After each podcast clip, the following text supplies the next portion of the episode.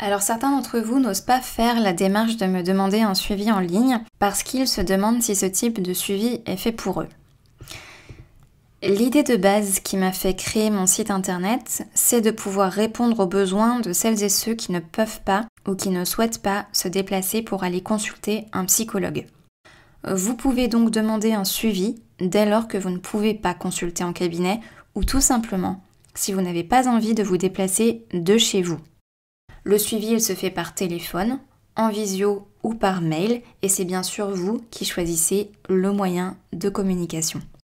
Mes patients, à l'heure actuelle, ont tous des situations très différentes. Certains travaillent en journée, donc euh, le suivi en ligne leur permet de prendre des créneaux le soir ou le week-end depuis chez eux. D'autres ont un handicap, donc le suivi leur convient mieux en ligne.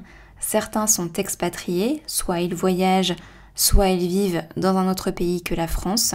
Euh, d'autres ont une famille à gérer, donc le suivi en ligne leur permet de me consulter le soir, ou même tôt le matin pour certains. Mes horaires sont flexibles, donc si les créneaux sur mon site ne vous correspondent pas, il vous suffit de me contacter pour que je vous débloque un créneau en fonction de vos disponibilités.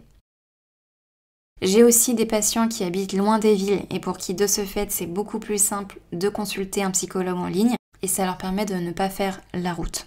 Et enfin, certaines personnes consultent en ligne parce qu'elles sont victimes de violences physiques ou morales qui proviennent d'une personne de leur entourage et donc elles souhaitent obtenir une aide discrète pour sortir de là sans que l'autre le sache. Là encore, le suivi en ligne est approprié et peut vous aider à vous en sortir.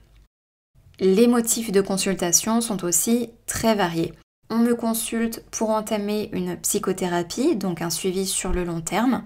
On me consulte aussi pour des séances sur un temps plus court par rapport à des situations précises, par exemple pour sortir de situations d'anxiété chronique, de burn-out, de surcharge mentale, de difficultés scolaires, des difficultés d'ordre relationnel, des relations toxiques, etc.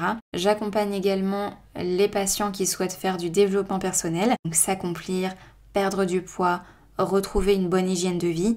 Je traite aussi le manque de confiance en soi. Je vous accompagne quand vous souhaitez changer de vie, changer votre quotidien et réaliser vos projets. Donc ce sont des exemples, hein. je ne vais pas tous les citer parce que je ne veux pas que ces premiers podcasts soient trop longs.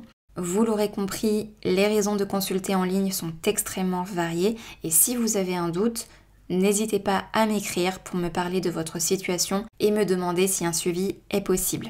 Voilà, je m'arrête ici pour ce podcast et je vous dis à très bientôt.